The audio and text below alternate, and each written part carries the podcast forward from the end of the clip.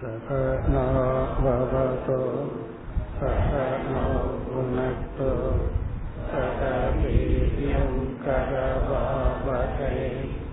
तेजस्विनावहीतमस्तु मा विद्विषावहैः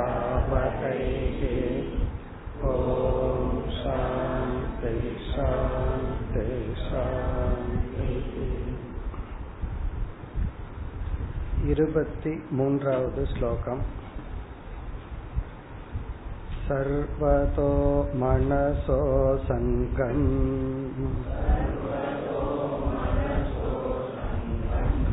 आदौ सङ्गं च साधुषु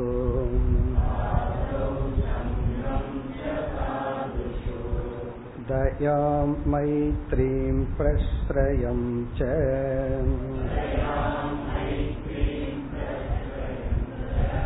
भूतेष्वद्धा यतोचितम्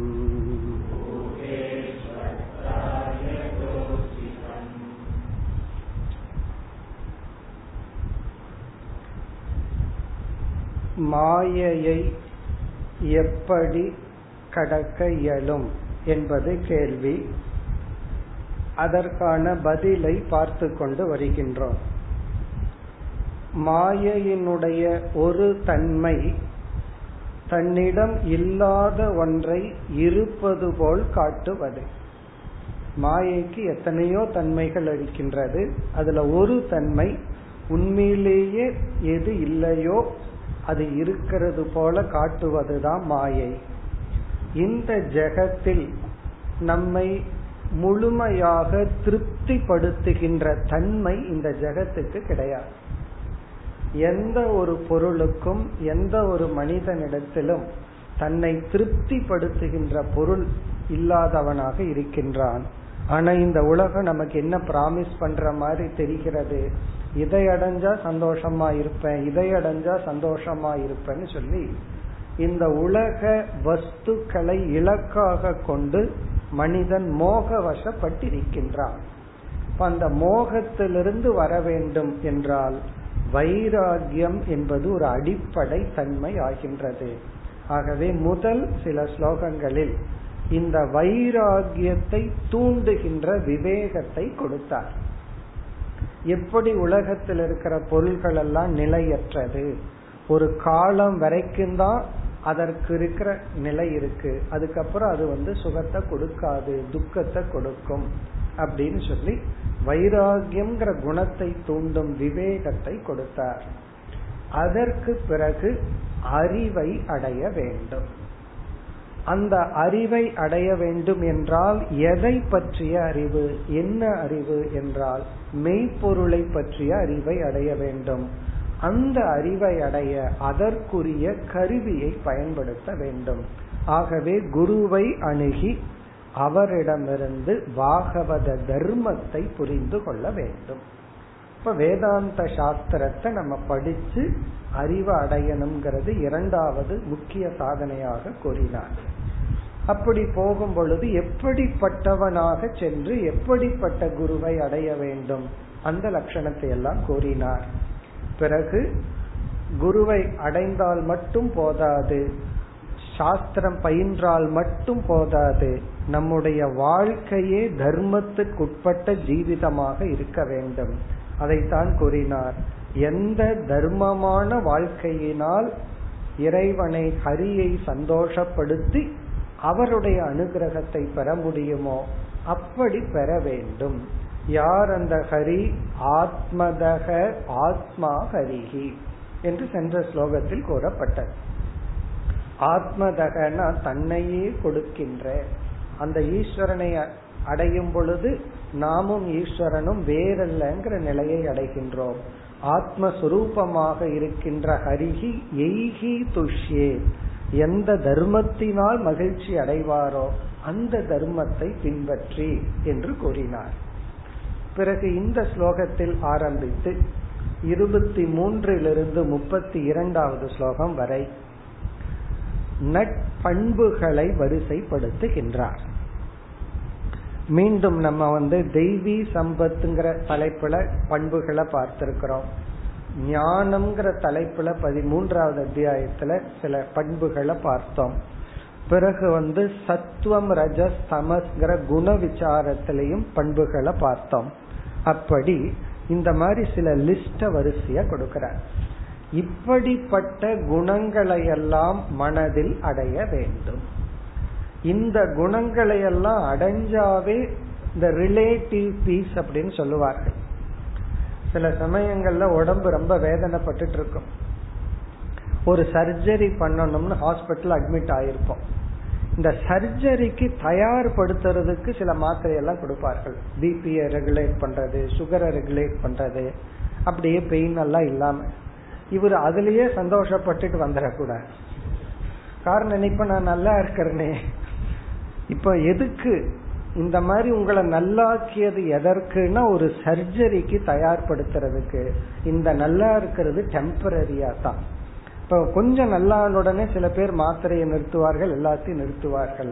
அப்படி இந்த குணம் இருந்தாவே நல்லா இருப்போம். அது வந்து அந்த குணத்துக்குரிய பலன். ஆனா இங்கு சொல்வதனுடைய நோக்கம் இந்த குணங்கள் இருந்தால் அதுதான் தூய்மையான மனம். ஆரோக்கியமான மனம். அந்த தூய்மையான மனதுடன் நம்ம சாஸ்திர விசாரம் செய்யும் பொழுது நமக்கு உண்மை புலப்படும். அப்பொழுது இந்த மாயைங்கிற திரை விளக்கும். இப்ப இதுக்கு பிறகு நம்ம பார்க்க போறதெல்லாம் நம்ம பல முறை கீதை போன்ற இடங்கள்ல பார்த்த நட்பண்புகள் தான். அதனால நம்ம என்ன செய்ய போறோம்? ஒவ்வொரு பண்பினுடைய லட்சணத்தை மட்டும் சுருக்கமா பார்க்கிறோம். அதனுடைய டெபனிஷன் அது சம்பந்தமா ஒன் ஆர் டூ பாயிண்ட்ஸ் ரொம்ப விளக்கமா போக வேண்டிய அவசியம் இல்லை. அந்த பண்பை குறித்து ஒரு சில கருத்துக்கள். அதை மட்டும் பார்த்துட்டு நம்ம வரிசையா போலாம். இந்த ஸ்லோகத்தில் ஐந்து வேல்யூ ஐந்து பண்புகளை குறிப்பிடுகின்றார். இப்ப முதல் வேல்யூ என்ன? சர்வதக மனசக அசங்கம். அசங்கக என்பது ஃபர்ஸ்ட் வேல்யூ அசங்கக.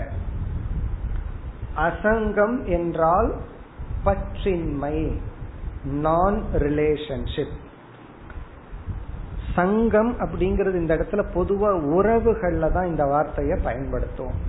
அசங்கம் அப்படின்னு சொன்னா ஜட பொருளோட இதை நம்ம பொதுவா பயன்படுத்த மாட்டோம்.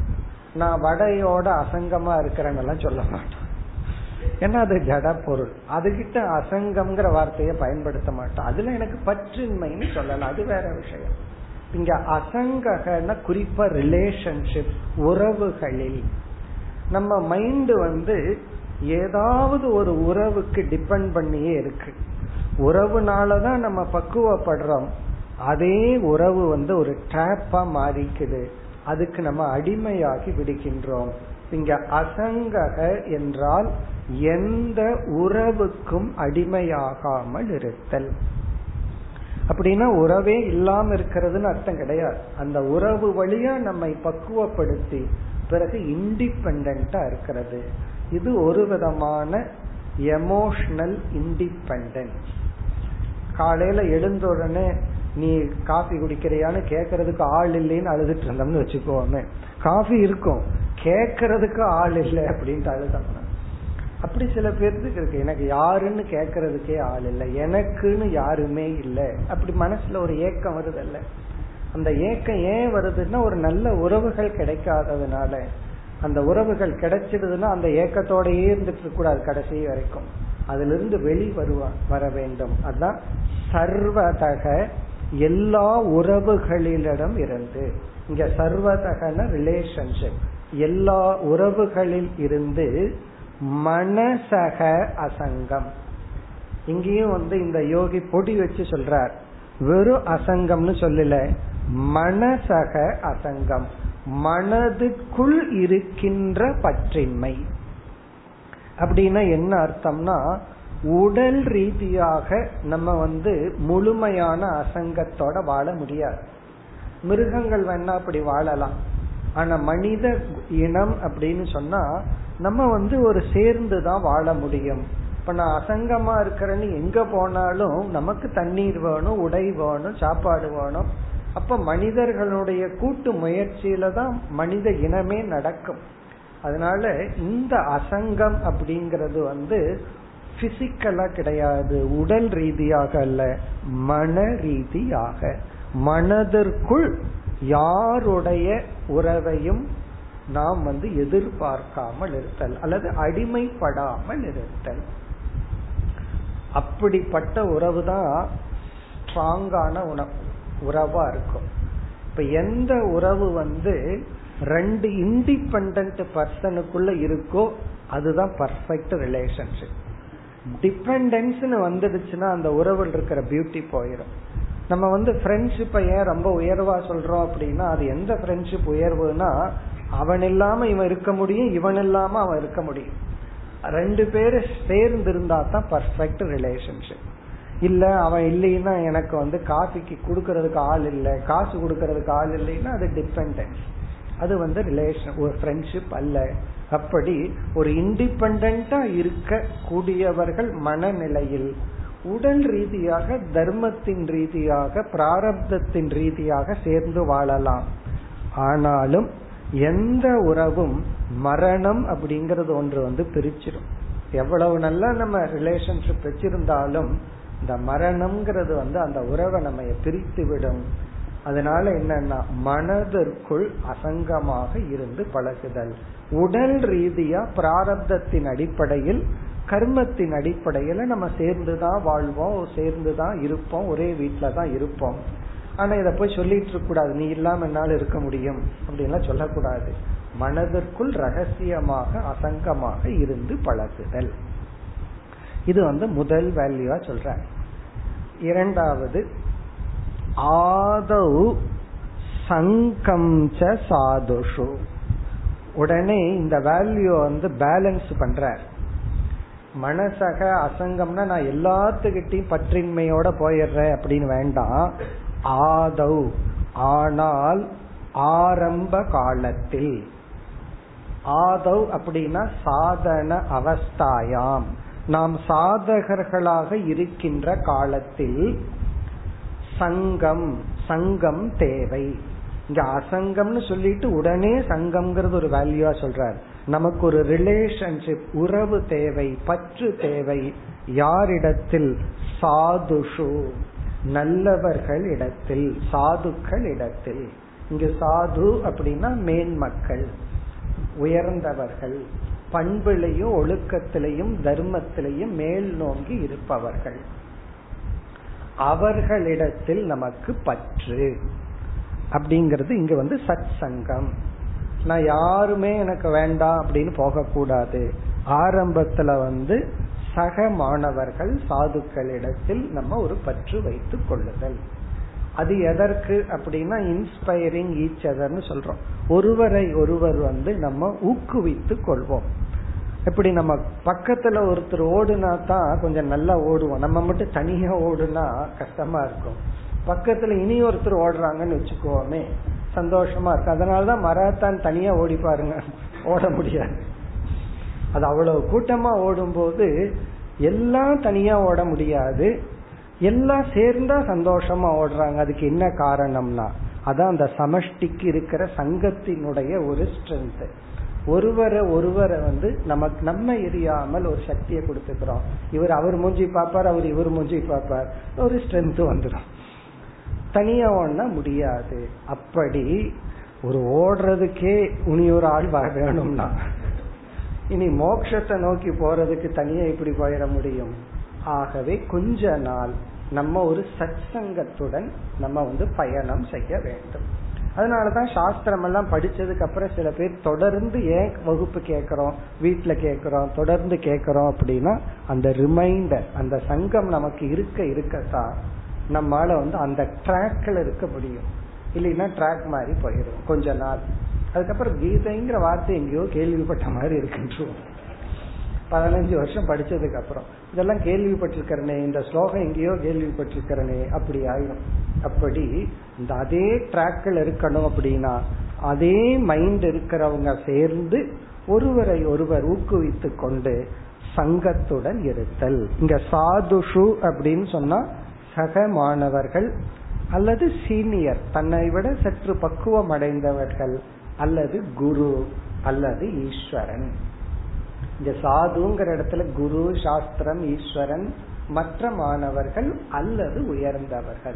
நம்ம எந்த பண்பு அடைய லட்சியமா வச்சிருக்கிறோமோ அந்த பண்பை உடன் இருப்பவர்களோடு நாம் இணக்கம் வைத்துக் கொள்ளுதல். ஈவன் அவங்களுடைய புஸ்தகத்தை படிக்கிறதே நம்ம எரியாம அவங்களோட ரிலேட் பண்றோம்னு அர்த்தம். அவங்களோட மனசு தானே புஸ்தக ரூபமா இருக்கு பிரமாண ரூபமா இருக்கு. இப்ப அதை படிக்கும்போது நம்ம எரியாம அவங்களோட டிராவல் பண்றோம். ஒரு புஸ்தகத்தை படிக்கும் பொழுது நம்ம எரியாமல் அந்த ஆத்தரோட டிராவல் பண்றோம்.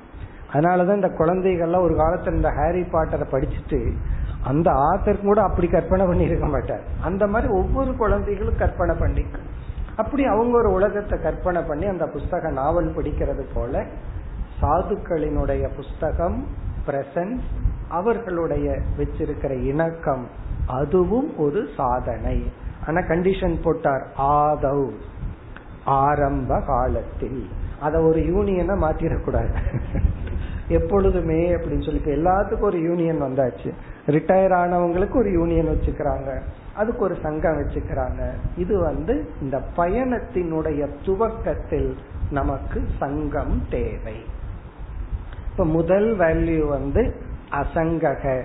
இரண்டாவது வேல்யூ வந்து சத் சங்கக இனி இரண்டாவது வரியில மூன்று வேல்யூ தயா மைத்ரி பிரஸ்ரயம் இரண்டாவது வரையில் சொல்ற அடுத்த வேல்யூ தயா. தயா என்றால் கருணை. தயா அன்பு அல்லது கருணை. இந்த கருணை அப்படிங்கிறது வந்து நம்ம மனதுல இருக்க வேண்டிய வர வேண்டிய ஒரு உணர்வு. நம்ம வந்து இந்த வேல்யூனுடைய லட்சணத்தை மட்டும்தான் நம்ம பார்க்க போறோம். தயாங்கிற உணர்வு வந்து யாரிடத்தில் வர வேண்டும்? இந்த உணர்வு எப்ப வரணும்?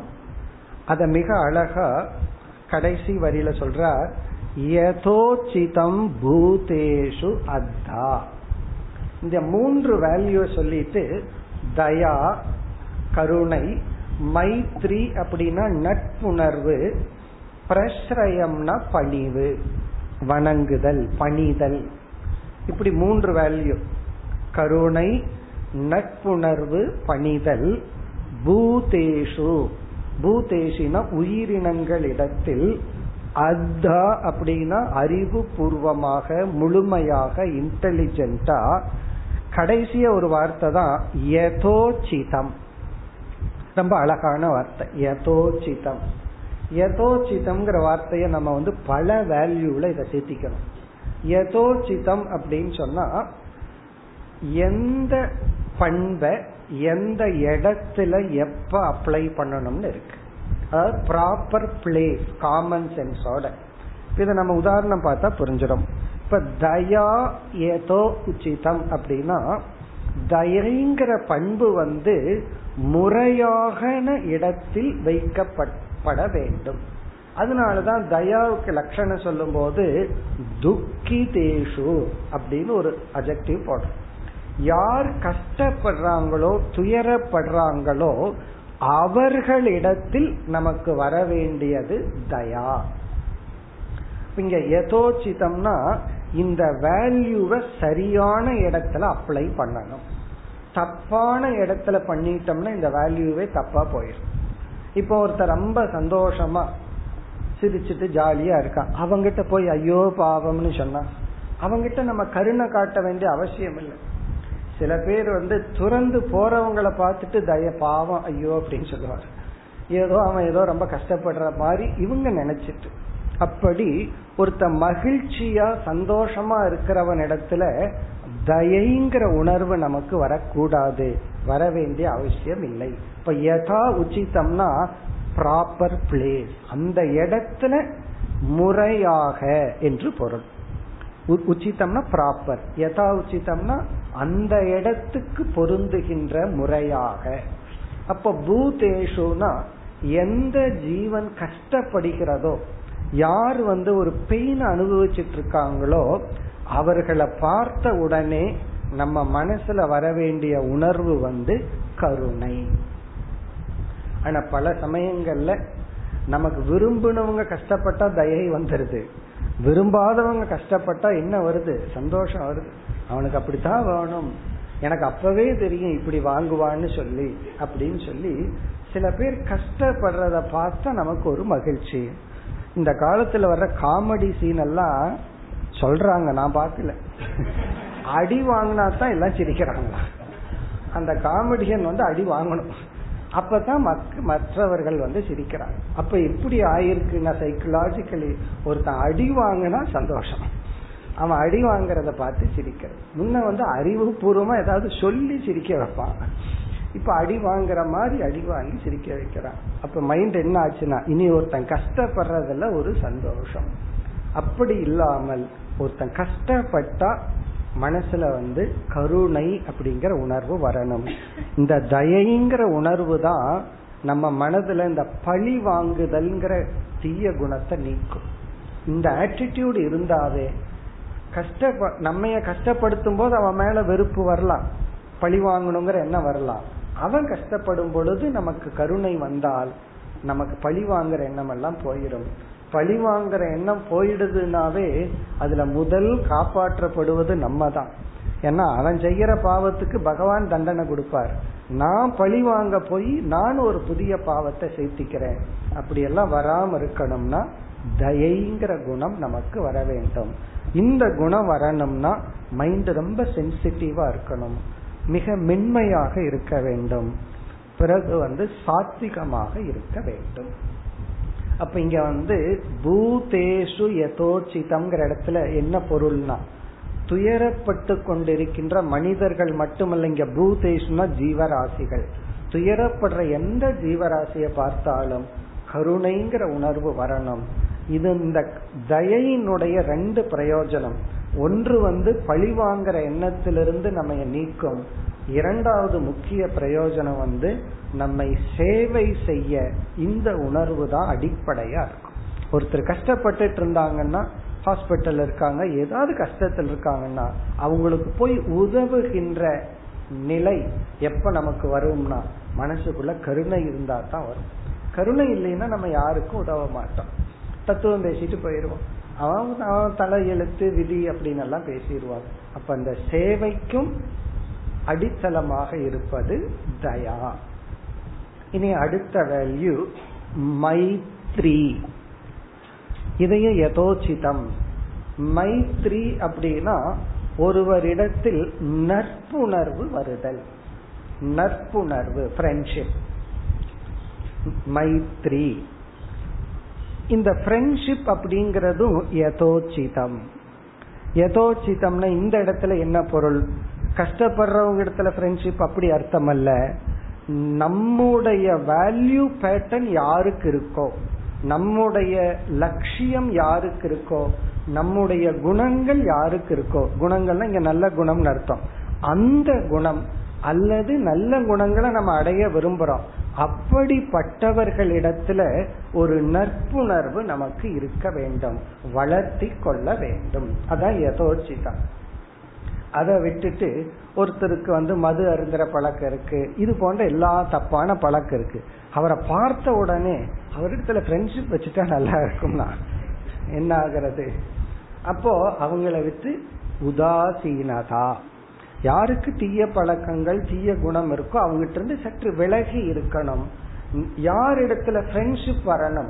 அது நான் ஏற்கனவே சொல்லியிருக்கேன். ட்ரெயின்ல போகும்போது அந்த இருக்கிற ஸ்டாப் இருபது நிமிஷம் தான் அதுக்குள்ள கைகள் சேர்ந்துக்கும் பிளேயிங் கார்ட்ஸ் ஆடுறதுக்கு விளையாடுறதுக்கு சீட்டாடுறதுக்கு ஆள் சேர்ந்து. காரணம் என்ன? அந்தந்த டியூன்ல இருக்கிறவங்களுக்கு தெரிஞ்சிடும் மூஞ்சி பார்த்தாவே. அவங்களே உட்கார்ந்து ஒரு நேரம் ஒரு கைப்பட்டு போவார்கள். அதான் ஃப்ரெண்ட்ஷிப் முன்பின் தெரியாதவர்கள் ஏன் எப்படி சேருகிறார்கள்? இந்த சேம் வேவ் லென்த் அப்படி எதோச்சிதம் அப்படின்னா நல்லவர்களிடத்தில் ஒரு ஃப்ரெண்ட்ஷிப் ஒரு ஒரு நட்புணர்வு. இது ஒரு பொருள். இரண்டாவது பொருள் வந்து எல்லா மனிதர்களிடத்திலையும் நம்ம வந்து ஒரு ஃப்ரெண்ட்லினஸ் மெயின்டைன் பண்ணணும். சில பேர் பக்கத்துல யாராவது வந்தாவே பயந்துக்குவாங்க. நம்ம கிட்ட இருந்து ஏதாவது புடுங்கிட்டு போயிடுவானோ? எல்லாத்தையும் பயப்படுத்தி வச்சிருக்கணும். எல்லாத்தையும் ஒரு டிஸ்டன்ஸ்ல வச்சிருக்கணும்னு எல்லாத்தையும் திட்டி வச்சுக்கிறது. ஈவன் ஆபீஸ்ல வேலை செய்யறவங்க சர்வன்ஸ் ஆகணும் மற்றவங்க எல்லாத்தையும் ஒரு டிஸ்டன்ஸ்லயே வச்சுக்கிறது. காரணம் என்னன்னா ஒரு பயம். எங்கிட்ட இருந்து ஏதாவது பறிச்சிருவானோ அப்படின்னு. அப்படி இல்லாம எல்லாத்துக்கிட்டையும் ஒரு ஃப்ரெண்ட்லி நேச்சர் நம்ம பார்த்தாவே கொஞ்சம் ஃப்ரெண்டா பழகலாமே அப்படின்னு ஒரு தைரியம் வரணும். பார்த்தாவே ஓடிடக்கூடாது இந்த ஜாக்கிரதைன்னு போட்டுடுங்க அந்த மாதிரி அவரை வர்றாரு அப்படின்ட்டு ஓடிடக்கூடாது அப்படி ஒரு ஃப்ரெண்ட்லினஸ் எல்லாரிடத்திலும் ஒரு நட்புணர்வுடன் மனதை வைத்திருத்தல். அது என்ன ஆகும் அப்படின்னா நம்ம எந்த இடத்துல இருந்தாலும் நம்ம ரிலாக்ஸ்டா இருக்கலாம். நம்ம சுத்தி பூரா பகைவன் இருக்கிறான்னா எச்சரிக்கையா இருக்கணும். ரொம்ப கேர்ஃபுல்லாவே இருந்துட்டு இருக்கிறது கஷ்டம். ரிலாக்ஸ்டா இருக்கிறது தான் சந்தோஷம். அப்போ இங்க மைத்ரி அப்படின்னா ஃப்ரெண்ட்லினஸ் நம்ம ஒரு ஃப்ரெண்ட்லி பர்சனா இருக்கணும். ஈஸி அப்ரோச்சபிள் பர்சனா இருக்கணும். நம்ம யாரு வேணாலும் அணுகலாம் அப்படிங்கிற மாதிரி இருக்கணும். இங்க பக்கத்துல வந்தாவே உழைப்பார் அப்படிங்கிற மாதிரி இருக்கக்கூடாது. அப்படி ஒரு பயத்தை நம்ம கிரியேட் பண்ணி வைக்க கூடாது சில பேர் அப்படி வச்சிருப்பாங்க. ஆபீஸ்ல இவர் போன எல்லாம் நடுங்கணுங்கிற ஒரு கற்பனை. அப்படி எல்லாம் இருக்கக்கூடாது. மைத்ரி ஃப்ரெண்ட்லினஸ் நமக்கு அவங்க பிடிக்குதோ இல்லையோ விரும்பமோ இல்லையோ எல்லாத்துக்கிட்டையும் ஒரு ஃப்ரெண்ட்லினஸ் வச்சுக்கணும். ஈவன் சில தவறான பழக்கத்தை உடையவர்களா இருந்தாலும் ஒரு எனிமிட்டியை கிரியேட் பண்ணி வச்சுக்க பகைமை உணர்வை நம்ம சுத்தி யாருகிட்டே வச்சுக்க கூடாது. ஒரு ஃப்ரெண்ட்லியா நம்ம இருக்க வேண்டும். பிறகு அடுத்தது பிரஸ்ரயம். பிரஸ்ரயம் என்றால் பணிதல் பணிந்து போகுதல் ஹியூமிலிட்டி ஹம்பிளா இருக்கிறது. வணங்குதல். இதுவும் அப்படித்தான். இந்த பணிவுங்கிறது தவறான இடத்துல அப்ளை பண்ணோம்னா அது தாழ்வு மனப்பான்மை ஆகிவிடுகிறது அது நம்ம செல்ஃப் ரெஸ்பெக்ட நம்ம லூஸ் பண்ணிடுவோம் சுயமரியாதையை நம்ம இழந்துருவோம். அதனால எதோச்சிதம்னா ப்ராப்பர் இப்ப யார் இடத்துல நம்ம பணியணும்? எந்த அளவுக்கு பணியணும்? அதெல்லாம் ரொம்ப முக்கியம். ஏன்னா சில பேர்த்த இடத்துல ரொம்ப கொஞ்சம் பணிவா போனாவே அவங்களுக்கு அதை யூஸ் பண்ண தெரியாது. தவறா பயன்படுத்தி கொள்வார்கள். அவன் தான் பணிஞ்சு போறானே. பணிஞ்சு போற வரைக்கும் நம்ம மேல போவோம் எப்ப ஸ்ட்ராங்கா நிக்கிறானோ அப்ப விளைவிக்கலான்னு ஆளுக சுத்தி இருக்கும். அதனால இங்க பணிவையும் யதோச்சிதம். இப்ப பொதுவா இன்டலக்சுவல் ஹியூமிலிட்டி வேணும். நம்ம விட அறிவு உடையவர்களை பார்த்தா நம்ம வந்து அறிவு பூர்வமா பணியணும். அப்பதான் நமக்கு அறிவு நமக்கு கிடைக்கும். அறிவு பூர்வமான பணிவு இருந்தா தான் நம்ம அறிவை அடைய முடியும். நம்மைய விட அறிவு இல்லாதவர்கள் நம்ம ஒரு ஆசிரியருங்கிற ஸ்தானத்தில் இருக்கிறோம். சிஷ்யனுக்கு இருக்க வேண்டிய குணம் பணிவு. அது ஓவரா குருவுக்கு இருந்ததுன்னு வச்சுக்கோங்க அப்புறம் சிஷ்யன் எப்படி பணிவான் அப்ப அந்த இடத்துல வந்து கர்வம் இருக்கக்கூடாது. அவ்வளவுதான். எனக்கு இந்த அறிவு இருக்குங்கிற கர்வம் இருக்கக்கூடாதே தவிர இப்ப யார் இடத்துல அந்த பணிவு இருக்க வேண்டும்? எங்க நம்ம செல்ஃப் ரெஸ்பெக்ட மெயின்டைன் பண்ணணுமோ அதை மெயின்டைன் பண்ணணும். இந்த கெத்துன்னு சொல்லுவாங்களே. அதான் அந்த லாங்குவேஜில் தானே புரியும். அதுக்காக சொல்றேன். அதையும் மெயின்டைன் பண்ண வேண்டிய இடத்துல மெயின்டைன் பண்ணணும். ரொம்ப ஓவரா பணிஞ்சு பணிஞ்சு போனோம் அப்படின்னா சில ஆபீஸ்ல உள்ளேயே விட மாட்டான். அதனால யாருகிட்ட எப்படி நம்ம மெயின்டைன் பண்ணணும்? அதான் எதோச்சிதம் எதோச்சிதம்னா இந்த பணிவுங்கிற வேல்யூவை நம்ம எங்க அப்ளை பண்ணணும்? வேற ஏதாவது இடத்துல தப்பான இடத்துல அப்ளை பண்ணோம் அப்படின்னா அவர்கள் நம்ம என்ன நினைத்துப்பார்கள்? இவன் எதுக்குமே லாய்க்கு இல்லை இவன் சரிப்பட்டு வர மாட்டான்னு சொல்லி நமக்கு அந்த வாய்ப்பே கிடைக்காம போயிடும். அதனால அந்த பணிவு வந்து எந்த இடத்துல எவ்வளவு தூரம் எப்படி அப்ளை பண்ணணும்? எந்த இடத்துல ஆடையில எளிமையா பணிந்து போகணும்? எந்த இடத்துல சொல்லுல பணிவு இருக்கணும்? எந்த இடத்துல உடல் ரீதியா பணிந்து பணியணும்? இதெல்லாம் யதோச்சிதம். யதோச்சிதம்னா காமன் சென்ஸை பயன்படுத்தி இதையெல்லாம் நாம் பின்பற்ற வேண்டும். அத்தா கரெக்டா முழுமையாக சரியாக பூதேஷு ஜீவர்களிடத்தில். இனி அடுத்த ஸ்லோகம். நமக்கு முப்பத்தி இரண்டாவது ஸ்லோகம் வரை வேல்யூஸையே அடுக்கிக் கொண்டு போகின்றார் இந்த ரிஷி இருபத்தி நான்கு शौचं तपस्तितिक्षां च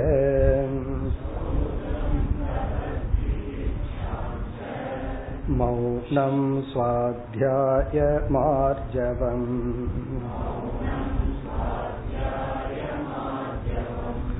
ब्रह्मचर्यमहिंसा च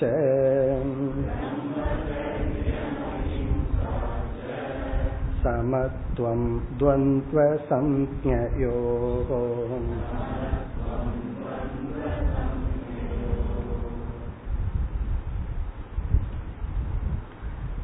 இந்த ஸ்லோகத்தில் ஒன்பது பண்புகளை யோகியானவர் குறிப்பிடுகின்றார் ஒன்பது வேல்யூஸ் இங்கேயும் நம்ம லட்சணத்தை பார்க்கிறோம். பிறகு அது சம்பந்தமா ஓரிரு கருத்துக்கள். முதல் வேல்யூ இது எல்லாமே நமக்கு தெரிஞ்சதுதான். சௌச்சம். சௌச்சம். சௌச்சம் என்றால் தூய்மை. சௌச்சம் தூய்மையாக இருத்தல். இதத்தான் நம்ம வந்து எப்படி பிரிச்சு படிச்சிருக்கிறோம்? இதெல்லாம் இப்ப ரிமைண்டர் தான். ஞாபகப்படுத்திக்கிறோம் அவ்வளவுதான். ஒன்று வந்து பாஹ்யம் ஆந்தரம்னு பிரிச்சு படிச்சிருக்கோம்.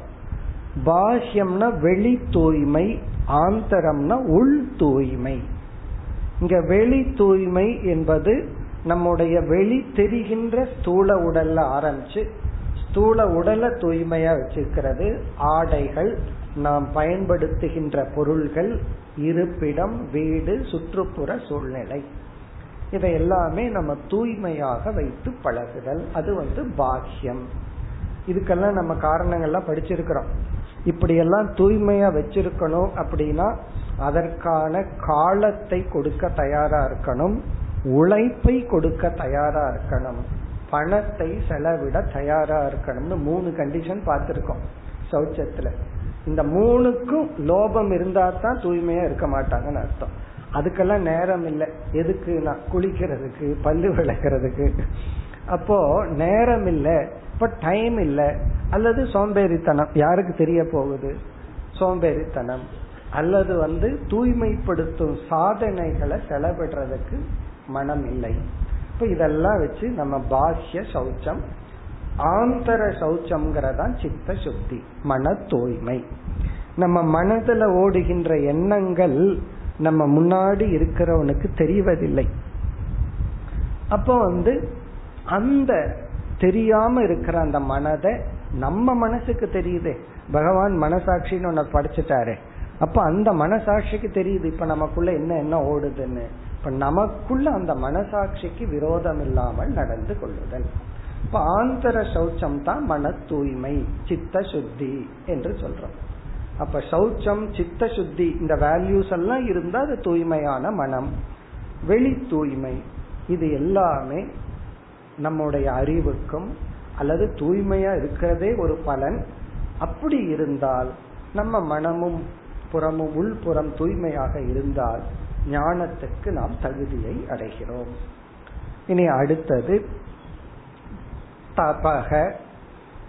இதுவும் நம்ம பார்த்த வேல்யூ பார்த்த சொற்கள் தான் தவம் தபக. தபகங்கிறது ஒரு பொதுவான சொல்லுன்னு நம்ம பார்த்திருக்கிறோம். நாம் செய்கின்ற அனைத்து சாதனைகளுக்கும் ஒரு காமன் டேர்ம் பொதுவான ஒரு சொல் எதுன்னா தவம். நான் தவம் பண்றேன் அப்படின்னு ஒருத்தர்கிட்ட சொன்னா நம்ம என்ன வேணாலும் பண்ணிருக்கு பண்ணிட்டு இருக்கலாம் சாஸ்திரம் படிச்சிட்டு இருக்கலாம் தியானம் பண்ணிட்டு இருக்கலாம் இல்ல கிரிவலம் வந்துட்டு இருக்கலாம் என்ன வேணாலும் பண்ணிட்டு இருக்கலாம் எல்லா சொல்லுக்கும் பொதுவான சொல் தவம். பதினெட்டு கீதையில நம்ம வந்து தவத்தை பற்றி பார்க்கும் பொழுது பதினேழாவது அத்தியாயத்துல வந்து காய்கம் வாச்சிகம் மானசம்னு பகவான் பிரிச்சு உடல் ரீதியா செய்யும் தவம் வாக்கு ரீதியா செய்யும் தவம் மனதின் அடிப்படையில் செய்யும் தவம்.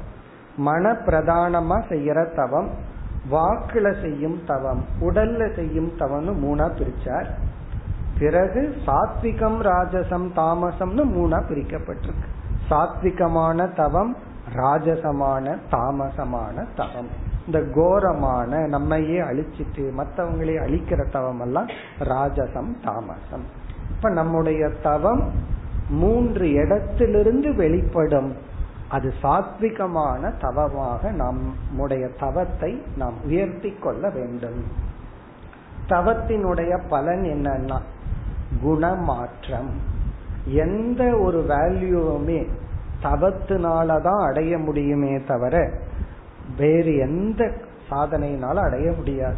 இப்ப இப்ப படிக்கிறதெல்லாம் என்னன்னா இப்ப இந்த வேல்யூ லிஸ்ட் எல்லாம் படிக்கிறோமே இது வந்து நாம் எப்படிப்பட்ட தவம் செய்ய வேண்டும்ங்கிற அறிவை தான் கொடுத்துட்டு இருக்கு இந்த வேல்யூ படிச்சு முடிச்ச உடனே இந்த வேல்யூ எல்லாம் நமக்கு வர்றதா இருந்தா பதிமூணாவது அத்தியாயத்திலேயே நமக்கு எல்லாம் வந்திருக்கும். சோ படிச்சு முடிச்ச உடனே வருவதல்ல. படிச்சு முடிச்சா என்னென்ன வேல்யூ இருக்கு அதை எப்படி அடையணுங்கிற அறிவு நமக்கு கிடைக்கிறது. அதற்கு பிறகு செய்யறது தான் தவம். ஈவன் தவம்ங்கிற வார்த்தையை படிச்ச எந்த தவம் பண்ணணும்? எப்படி தவம் பண்ணணும்? எப்படிப்பட்ட தவம் செய்யக்கூடாது அப்படிங்கிற அறிவு வரும். இப்ப இங்க தவம் தான் நம்மை மாற்றி அமைக்கின்ற சாதனை. நம்ம ஏஜுக்கு நம்ம ஹைட்டுக்கு இவ்வளவு வெயிட் இருக்கணும்னு எல்லாம் சொல்லியாச்சு. அதை நம்ம படிச்சுட்டோம். படிச்சதுக்கு அப்புறம் தவத்தினாலதான் இந்த வெயிட்டை குறைக்க முடியும். வெயிட்டை குறைக்கிறதுக்கு என்ன பண்ணணும்னா நீ என்ன பண்ணினாலும் குறையாது. என்ன பண்றீங்களோ அதுக்கு பேரு தவம். அது பண்ண குறையும். அது என்னன்னா சில பேர் சொல்லுவார்கள் நாங்க குறைச்சு காட்டுறோம். நீங்க பத்தாயிரம் ரூபா கொடுங்க. எதுக்குன்னா ஒரு கிலோவுக்கு பத்தாயிரம் ரூபா? ஒரு கிலோ குறைக்கிறோம் பத்தாயிரம் ரூபா கொடுங்கன்னு சொல்லி கொடுக்கறோம். நம்ம அந்த பத்தாயிரம் ரூபா வெயிட்ட குறைக்குதுன்னு நினைக்கிறோம். அங்க போய் அவன் ட்ரில் எடுக்கிறான். அங்க போய் நம்ம தவம் பண்றோம். அதனாலதான் குறைக்கின்ற அப்படி உடல் எப்படி உருமாற்றம் தவத்தால் நடக்கிறதோ மன மாற்றமும் தவத்தால் தான் நடக்கும். இந்த தவம்ங்கிறது வந்து ஒரு சாதகனுடைய மனதிற்குள்ள அவனுக்குள்ள அப்படியே பதிஞ்சிருக்கணும் இந்த தம்புரா சுருதி மாதிரி. அப்படியே இளையோடி கொண்டே இருக்கணும். இந்த ஆட்டிடியூடு இருந்ததுன்னு வச்சுக்கோமே. நான் தவம் பண்ணணும். நான் தவ வாழ்க்கையில ஈடுபடணும். அப்படின்னு அந்த தவத்தின் மீது ஒரு பற்று ஏற்பட்டு நான் தவம் செய்யணுங்கிற எண்ணம் இருந்தாவே நமக்கு எத்தனையோ சில கஷ்டங்கள் எல்லாம் வரும்பொழுது நம்ம மனது அப்படியே இது ஒரு தவம் அப்படின்னு எடுக்க ஆரம்பிச்சோம் இப்ப நம்ம திட்டுறதுக்கு ஆளே இருக்க மாட்டாங்க. எதை போய் திட்டுறது யாரை திட்டுறது யாரை நொந்து கொள்வது என்ன ஒரு கஷ்டம்னு வந்தா இந்த ஆட்டிடியூட் என்ன பண்ணும்? ஓகே இப்பொழுது நான் தவம் செய்கிறேன். ட்ரெயின்ல போறோம் நாலு மணி நேரம் லேட் ஆகுது. சாப்பாடு இல்லை பசிக்குது தண்ணி இல்லை. சரி பகவான் விரதம் இருக்க வைக்கிறார். இது ஒரு தவம். ஒரு கஷ்டம் அல்லது பஸ் மிஸ் ஆகிறது ஏதோ ஒரு கஷ்டம் வருது. இது ஒரு தவம்ங்கிற புத்தி நமக்கு வந்துடும் அப்ப என்ன ஆகும்னா மகிழ்ச்சியாக அந்த துயரத்தை நாம் சந்திப்போம். அப்போ ஒரு துயரத்தை மகிழ்ச்சியா சந்திக்க வைக்கிறது யாருன்னா தவம்ங்கிற புத்தி. தவம்ங்கிற சாதனை நான் பண்ணணும்.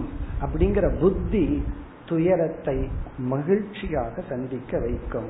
அது மட்டுமல்ல பல சமயங்கள்ல துயரம் இரட்டிப்பாகிறதுக்கு காரணமே அந்த துயரத்திலிருந்து தப்பி ஓடுவதனால்தான். துயரத்திலிருந்து தப்பி ஓடும் பொழுதுதான் துயரம் டபுள் மடங்காகுது. இத வந்து கடங்காரனுங்கிட்ட இருந்து தப்பி ஓட ஓட என்ன ஆகும்னா வட்டி அதிகரிச்சுட்டு போகுதில்ல. அது போல துயரம்ங்கிறது கடங்காரம் போல. அவனை நம்ம சந்திக்காததுனாலதான் அது அதிகரிச்சுட்டு போகுது. அதை சந்திக்க வைக்கிறது தவம். இனி அடுத்த வேல்யூ திதிக்ஷாம் திதிக்ஷா. இதுவும் நமக்கு தெரிஞ்சதுதான். இதையும் நம்ம ஞாபகப்படுத்தி கொள்ளலாம். திதிக்ஷா. திதிக்ஷா என்ற சொல்லுக்கு இரண்டு பொருள்.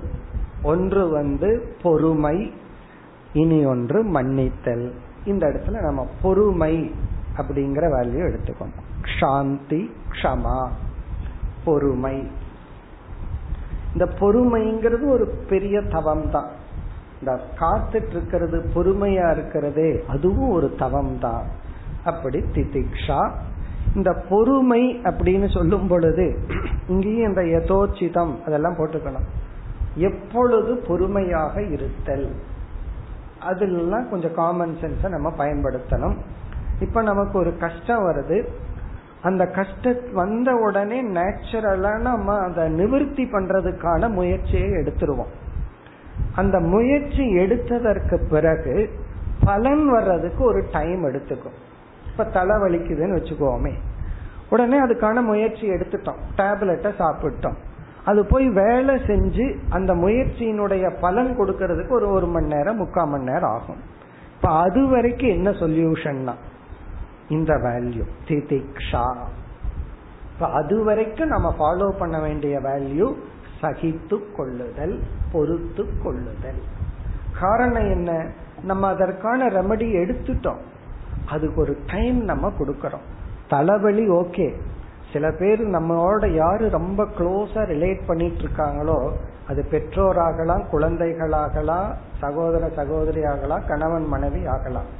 அவங்களுடைய சில கேரக்டர் மாறணும் அப்படின்னு நம்ம வந்து விரும்புவோம். ஏன்னா அது அவங்களுக்கும் நல்லா இல்லை சூழ்நிலைக்கும் நல்லா இல்லை. அதுக்கு சம்டைம் ஐம்பது வருஷம் பொறுமையா இருக்க வேண்டியது இருக்கும் ஐம்பது வருஷத்துக்கு அப்புறம் இப்பதான் இந்த கேரக்டர் கொஞ்சம் மாறி இருக்கு அப்படி அப்ப என்னன்னா பொறுமையை தவிர வேற வழி கிடையாது. பொறுமையா இருந்தா தான் நம்ம அவங்களோட மிங்கிளாகி வாழ முடியும். வேற வழி கிடையாது. பிராரப்தம் கொண்டு வந்து உட்கார வச்சாச்சு. அப்ப என்னன்னா பொறுமைதான். இப்ப பல சமயங்கள்ல காலம் அந்த பொறுமையாக இருத்தல் எப்பொழுதுனா முயற்சிக்கு பிறகு. அதுதான் இந்த இடத்துல யதோச்சிதம். இந்த யதோச்சிதம்ங்கிறத எப்படி நம்ம புரிஞ்சுக்கணும்னா இந்த திதிக்ஷைங்கிற வேல்யூவை முயற்சிக்கு முன்னாடி ஃபாலோ பண்ண கூடாது இப்ப தலைவலிக்குது ஒரு முயற்சியும் எடுக்காம நான் பொறுமையா இருக்கிறேன் அப்படின்னா அது தப்பானது. அதை நிவர்த்தி பண்றதுக்கு முயற்சி எடுக்கிறோம். ஒருத்தருடைய குணத்தை மாற்றத்தை பண்றதுக்கு என்ன பண்ணணுமோ அதை பண்ணிடுறோம். ஆனா அதுக்குன்னு ஒரு டைம் எடுக்கும். அந்த காலகட்டத்தில் பொறுமைதான் பலனை நமக்கு கொடுக்கும். அப்ப இந்த திதிக்ஷாங்கிற வேல்யூ முயற்சிக்கு பிறகு. முயற்சி எல்லாம் செஞ்சதுக்கு பிறகு நம்ம வந்து சகித்து கொள்ளுதல். இதுக்கு லட்சணம் எல்லாம் இருக்கு. அப்பிரதீகார பூர்வகம் அப்படின்னு ஒரு லட்சணம் இருக்கு. அப்பிரதீகார பூர்வகம் அப்படின்னா மனதிற்குள் முணுமுணுத்து கொள்ளாமல் ஏற்றுக்கொண்டு வித் அக்செப்டன்ஸ் அப்பிரதீகாரம்னா வித்தவுட் ரெசிஸ்டன்ஸ் அத வந்து நான் ஏற்றுக்கொள்ள மாட்டேன். வேற வழியே இல்லை அப்படிங்கிற மாதிரி இல்லாம ஐ அக்செப்ட் என்ற ஏற்றுக்கொள்கின்ற மனநிலையுடன் அந்த துயரத்தை நாம் அனுபவித்தல் பொறுமையாக இருத்தல். சில ரகசியங்களை தெரிஞ்சிட்டோம்னா அதாவது எந்த ஒரு சுகமும் ரொம்ப நேரம் அப்படியே நீடிக்காது. அது க்ஷணம்தான். இப்ப ஒரு ஒரு ஸ்வீட் எடுத்து சாப்பிட்றோம். ஃபர்ஸ்ட் டேஸ்ட் பண்ணும்போது எவ்வளவு அமௌண்ட் ஆஃப் சுகம் வந்துச்சோ அது வந்து அந்த அதுலயே லாஸ்ட்ல வராது. அல்லது மூணாவது லட்டுல வராது. அது திருப்பதி லட்டு ஒன்னே ஒருத்தர் சாப்பிட ஆரம்பிச்சீங்கன்னா கடைசி வாயெல்லாம் அது கதக்க ஆரம்பிச்சிடும் ஃபர்ஸ்ட் ரெண்டு மூணு தான். அதுக்கப்புறம் அது கிடையாது. அதே நியதி தான் துக்கத்துக்கும். எந்த ஒரு துக்கமுமே ஃபர்ஸ்ட் வர்ற இம்பாக்ட் அடுத்தது அடுத்தது அடுத்த க்ஷணம் அடுத்த க்ஷணம்னா குறைஞ்சிடும் அந்த துக்கத்துக்கு அந்த சக்தி கிடையாது. அப்போ துக்கமும் அது தொடராது. முதல்ல பெருசா இருக்கும். அதுக்கப்புறம் அப்படியே குறைஞ்சு போயிடும் அது தயானந்த சாமிஜி சொல்லுவாங்க வாட்டுன்னு சொல்றவன் கடைசியில சோ வாட்டுன்னு சொல்லுவாங்க. என்னன்னு கத்துனவன் சரி என்ன? அப்படின்னு நம்ம சொல்றோம்ல யாராவது இறந்துட்டாங்கன்னு ஐயோன்னு கத்துனவன் என்ன ஆச்சுன்னு சொல்றவன் என்ன ஆயிடுது? பத்து பேர்த்து விசாரிச்சுட்டு போயிருப்பாங்க. கடைசி ஆள் வர இவருக்கே போர் அடிச்சிருக்கும். வர்றவருக்கு இவர் ஆறுதல் சொல்ல ஆரம்பிச்சிருவார். யாரு வீட்டுல சாவு வந்திருக்கோ அவரு வந்து எல்லாத்துக்கும் ஆறுதல் சொல்லி எல்லாம் இவருக்கு ஆறுதல் சொல்லி சொல்லி கடைசியில தலைகீழா மாறிடுது. வர்றவங்களுக்கு இவர் ஆறுதல் சொல்லி அவர் ஆறுதல் சொல்லத்தான் வந்திருப்பார். அப்படி இந்த துக்கம் இருக்கே அதுவும் லிமிட்டட் தான். அதுவும் கொஞ்ச நேரம் தான் அதனுடைய சக்தி. பிறகு அதை நம்ம வந்து பொறுமையாக சந்தித்தால் அதனுடைய இல்லாமைய நம்ம பார்ப்போம். மெடிடேஷன்ல ஒரு டைப் ஆஃப் மெடிடேஷன் இருக்கு. அது என்ன மெடிடேஷன்னா உங்களுக்கு வாய்ப்பு கிடைக்கும் போது பாருங்க. இப்ப இருக்காது வாய்ப்பு கிடைக்கும் போது வாய்ப்புனா எக்ஸ்ட்ரீம் பெயின்ல இருக்கணும். ஏதாவது தலைவலிக்கலாம் ஏதாவது எக்ஸ்ட்ரீம் பெயின் இல்ல யாராவது நம்ம திட்டலாம். ஏதோ ஒரு எக்ஸ்ட்ரீம் பெயின்ல இருக்கணும். அந்த எக்ஸ்ட்ரீம் பெயின்ல இருக்கும்போது அந்த நேரத்துல உட்கார்ந்து அந்த பெயினையே கான்சென்ட்ரேட் பண்ணணும். அந்த அப்படியே மனதை ஒருமுகப்படுத்தி அந்த பெயினையே பண்ணுனா அனுபவத்தில் கொஞ்ச நேரத்துல அந்த பெயின் தெரியாம போயிடும் அந்த பெயின் நமக்கு இல்லாம போயிடும் அது நம்ம எவ்வளவு தூரம் தியானம் பண்றங்கிறத பொறுத்து இருக்கு. அப்படி இதுதான் உண்மை யதார்த்தம்.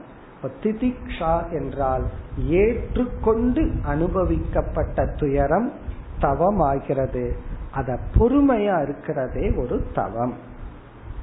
இனி அடுத்தது மௌனம். இந்த ஸ்லோகத்துல நான்காவது வேல்யூ முதல் சௌச்சம் இரண்டாவது தவம் மூன்றாவது திதிக்ஷா நான்காவது மௌனம். இதுவும் நம்ம பார்த்த வேல்யூ தான். மௌனம் அப்படிங்கிறது வந்து இரண்டு லெவல்ல சாஸ்திரத்துல பேசப்பட்டுள்ளது. ஒன்று வாக் வாக்கு லெவல்ல மௌனம். அத காஷ்ட மௌனம்னு சொல்லுவார்கள். அதாவது நமக்குள்ள அந்த பேசணுங்கிற டெண்டன்சி இருந்துட்டே இருக்கு. அப்ப நம்ம அதை நம்ம வந்து கட்டுப்படுத்தி முறைப்படுத்த விரும்புறோம். அப்ப நம்ம வந்து அந்த அதுக்கான வாய்ப்பு கொடுக்காம இருக்கிறோம். பேசணுங்கிற வாய்ப்பை நம்ம ஒரு விரதம் மாதிரி எடுத்துட்டு இன்று காலையில இருந்து சாயந்தரத்து வரைக்கும் மௌன விரதம் இருக்கிறேன். அல்லது இந்த வாரத்துல ஒரு நாள். அல்லது சில மணி நேரம். அப்படி. அல்லது வந்து நம்ம தவறான வார்த்தைகள் கோபத்துல வார்த்தைகள் வந்துருங்கிற இடத்துல அவர் வந்தா நம்ம பேசக்கூடாது. அப்படி எல்லாம் ரெடியா இருப்போம். அவர் அவர் மேல கோபம் உள்ள இருக்கும். அது அப்பாவா இருக்கலாம் பையனா இருக்கலாம் யாரோ ஒருத்தர். வீட்டுக்குள்ள வந்த உடனே பேசக்கூடாதுன்னு இருப்போம். வந்த உடனே ஃபர்ஸ்ட் அவங்ககிட்ட தான் பேசுவோம். இப்படி கொஞ்ச நாள் ஃபெயிலியர் ஆகி அதுக்கப்புறம் நம்ம மனசே வேதனைப்பட்டு அதுக்கப்புறம் அலர்ட் ஆயிக்குவோம். ஓகே பேசக்கூடாது பேசக்கூடாதுன்னு சொல்லி பேசுகின்ற அந்த டெண்டன்சிய வாய் அளவுல அடைச்சு பழகுதல். அதுதான் காஷ்ட மௌனம். காஷ்ட மௌனம்னா இந்த கிராஸ் லெவல்ல இப்படித்தான் நம்ம ஆரம்பிக்கணும்.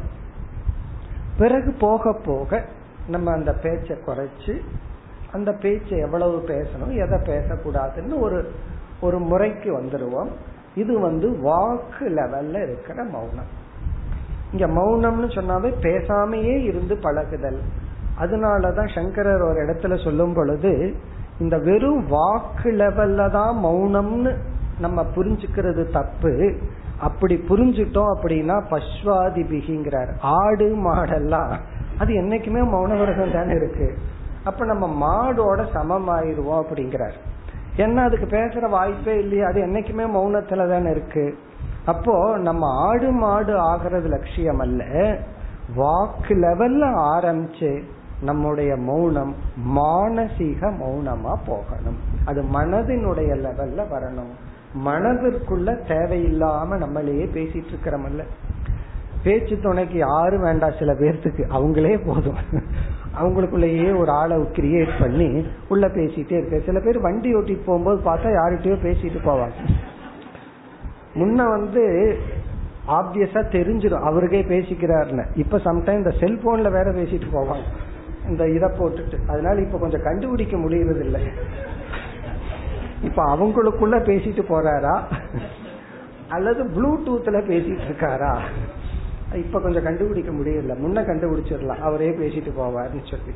அப்படி அது வாக்கு லெவல்ல ஆரம்பிச்சு பிறகு மானசம். மனது லெவல்ல நம்ம மௌனத்தை பின்பற்றணும். அது வந்து மானசமான மௌனம். இது அடுத்த படி. நம்ம ஆரம்பிக்கிறது வாக்கில் ஆரம்பிக்கணும். பிறகு மானசம். இது ஒரு முக்கியமான சாதனை காரணம்.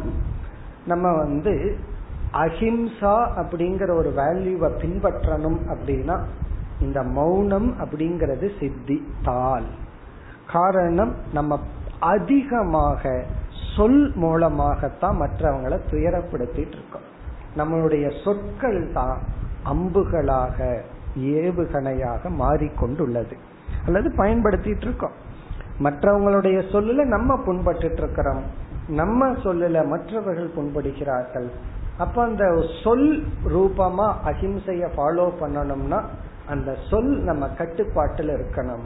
அது வந்து மௌனம்ங்கிற சாதனையினாலதான் அது முடியும். பிறகு வயது ஆக ஆக என்ன ஆயிருது? ஏனோ பகவான் வந்து பல்லுக்கு நாக்குக்கு இதுக்கெல்லாம் டயர்டு பண்ணாம பண்ணிட்டார். இந்த கால் டயர்ட் ஆயிடுது கண்ணு பார்த்து பார்த்து டயர்ட் ஆயிருதுங்கிற பல்லு டயர்டே ஆகிறது இல்லை எவ்வளவு சாப்பிட்டாலும் வயிறு நிறைஞ்சிருதே தவிர பல்லுக்கு டயர்ட் ஆகிறது இல்ல நாக்கு டயர்ட் ஆகிறது இல்ல அதனால என்ன ஆகுதுன்னா நம்ம பாட்டுக்கு பேசிட்டே இருக்கிறோம். ஒருத்தருக்கு ரொம்ப பெரிய ஹிம்சப்படுத்தணும்னா அவரை உட்கார வச்சுட்டு பேசிட்டு இருங்க போதும். அதுக்கு மேல அவருக்கு டார்ச்சர் எதுவும் வேண்டாம். காரணம் கேட்கறதுங்கிறது அவ்வளவு கஷ்டம். இது நமக்கு தெரியுது. நம்ம கிட்ட யாராவது பேசிட்டு இருந்தா தப்பு ஒடியாந்துட்டேன்னு எவ்வளவு முறை நம்ம சொல்றோம்.